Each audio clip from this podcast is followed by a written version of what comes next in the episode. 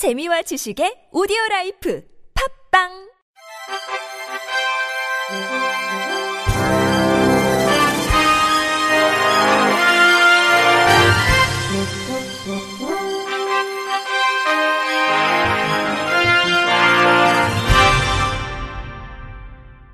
청취자 여러분 안녕하십니까? 12월 12일 목요일 KBS 뉴스입니다.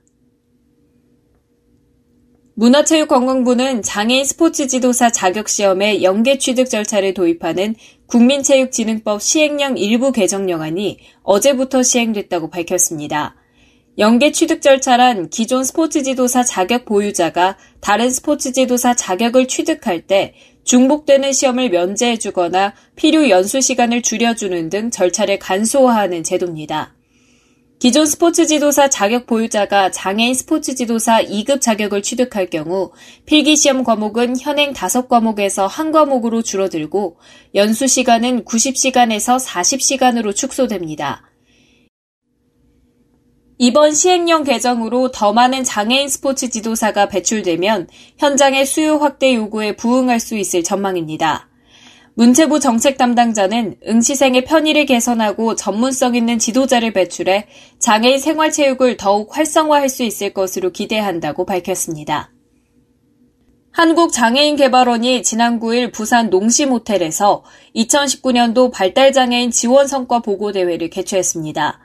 이번 행사는 지난해부터 새롭게 시행된 사업들 중 우수 사례를 공유하고 장애인 복지 발전에 기여한 유공기관 및 담당자들을 포상하기 위해 마련됐습니다. 먼저 보건복지부 장관 표창으로는 전국 발달장애인 지원센터 담당자 19명, 거점병원 담당자 2명, 주간 활동 서비스 제공기관 11곳이 수상의 영예를 안았습니다. 보건복지부 장관상으로는 순천시 장애인 가족지원센터, 양산시 장애인복지관, 안산대학교 평생교육원 에이블 대학과정 등 서비스 제공기관 8곳이 수상했습니다. 또 대구광역시 달구벌 종합복지관은 발달장애인 지원사업 우수기관으로 선정돼 한국장애인 개발원장상을 수상했습니다.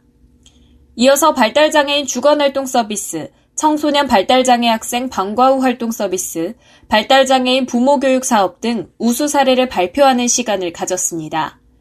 최웅선 한국장애인개발원 경영본부장은 앞으로도 전국의 발달장애인과 가족이 행복한 사회를 위해 양질의 통합 서비스를 제공하도록 노력하겠다고 전했습니다.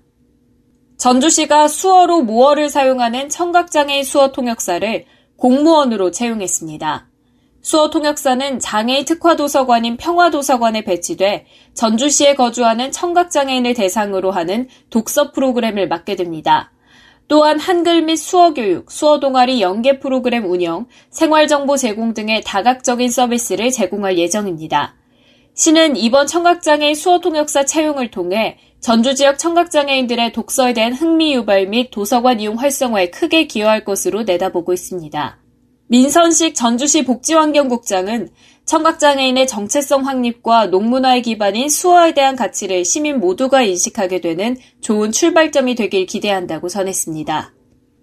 대구 사이버대학교가 발달장애인을 위한 장애인 자립지원학과를 신설하고 내년 1월 10일까지 2020학년도 신입생을 모집합니다. 장애인 자립지원학과는 성인 발달장애인들에게 필요한 독립생활 능력 및 사회성을 향상시켜 사회 구성원으로 자립할 수 있도록 지원하기 위해 신설됐습니다.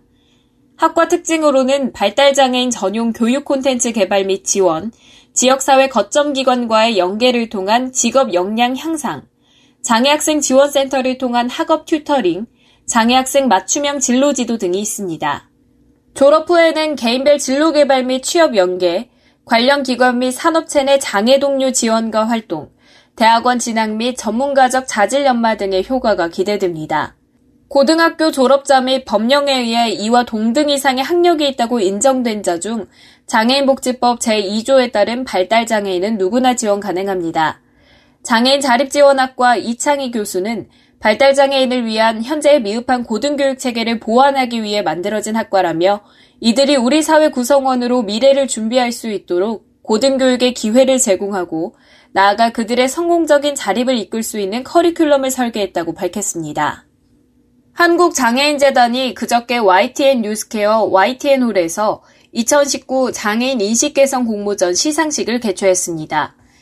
이번 공모전은 UCC 영상, 캠페인송, 포스터 등 3개 부문에 191개의 작품이 응모된 가운데 전문 심사위원회 심사를 거쳐 총 25개 팀이 수상의 영예를 안았습니다.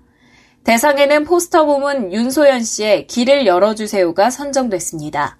각 부문별 최우수상은 포스터 부문 김유진 씨의 높은 계단보다 더 높은 편견, 캠페인송 부문 HY팀의 모두에게 똑같은 세상, UCC 영상 부문은 오상우 씨의 달라진 것은 없습니다가 차지했습니다. 한국장애인재단 이성규 이사장은 참가자들의 의미 있고 개성 있는 아이디어가 반영된 작품들을 통해 장애에 대한 사회적 인식을 변화시켜 나갈 수 있길 희망한다고 밝혔습니다. 한편 이번 공모전의 수상작들은 한국장애인재단 홈페이지 및 SNS를 통해 확인할 수 있습니다. 장애인 복지시설을 운영하면서 지적장애인들을 속여 억대의 재산을 착복한 부부가 경찰 수사를 받게 됐습니다.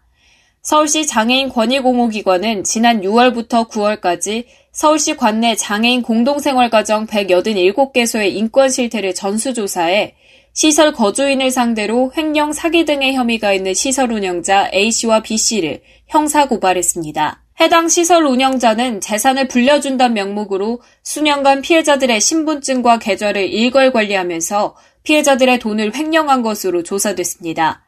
또한 피해자 중 4명에게 강동구 소재 재건축 아파트를 장애인 특별공급으로 청약하도록 한 후 분양권을 가로챈 사실이 적발됐습니다.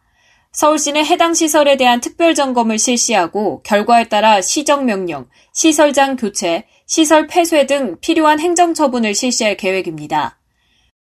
서동훈 서울시 장애인 권익공호 기관장은 서울시 장애인 권익공호 기관은 철저하고 신속한 수사가 이루어질 수 있도록 경찰에 적극 협조할 예정이며 학대 피해 장애인의 권리 구제와 일상생활 회복을 위해 노력하겠다고 밝혔습니다. 끝으로 날씨입니다. 오늘 날은 추웠지만 모처럼 하늘이 반가웠습니다. 전국적으로 쾌청한 하늘이 드러났는데요. 내일도 가끔 구름만 끼는 가운데 공기는 깨끗하겠습니다. 전국의 미세먼지 농도가 좋음에서 보통 단계로 예상됩니다. 내일 아침엔 오늘과 비슷한 수준의 추위가 예상됩니다. 대부분 지역에서 기온이 영하권으로 떨어져 춥겠습니다. 다만 해가 뜨고 나면 기온이 빠르게 올라서 오늘보다 기온이 높겠고 평년 수준을 웃도는 곳이 많겠습니다. 현재 대부분 지역에 대체로 맑은 날씨가 이어지고 있습니다. 내일 남부지방에서는 가끔 구름만 끼는 날씨가 이어지겠지만 중부지방은 낮부터 흐려져서 밤부터 비가 내리겠습니다. 밤사이 중부지방에 이어 전북과 경북 북부 내륙에 비가 오겠는데요. 미세한 기온 변화에 따라 비가 눈으로 바뀌어 내리는 곳도 있겠습니다. 내일 아침 기온은 오늘과 비슷하거나 조금 낮겠습니다. 낮 최고 기온은 오늘보다 2도에서 4도 정도 높겠는데요. 바다의 물결은 서해와 동해상에서 다소 높겠습니다. 모레 새벽부터 하늘이 차차 맑아지겠습니다. 기상정보였습니다.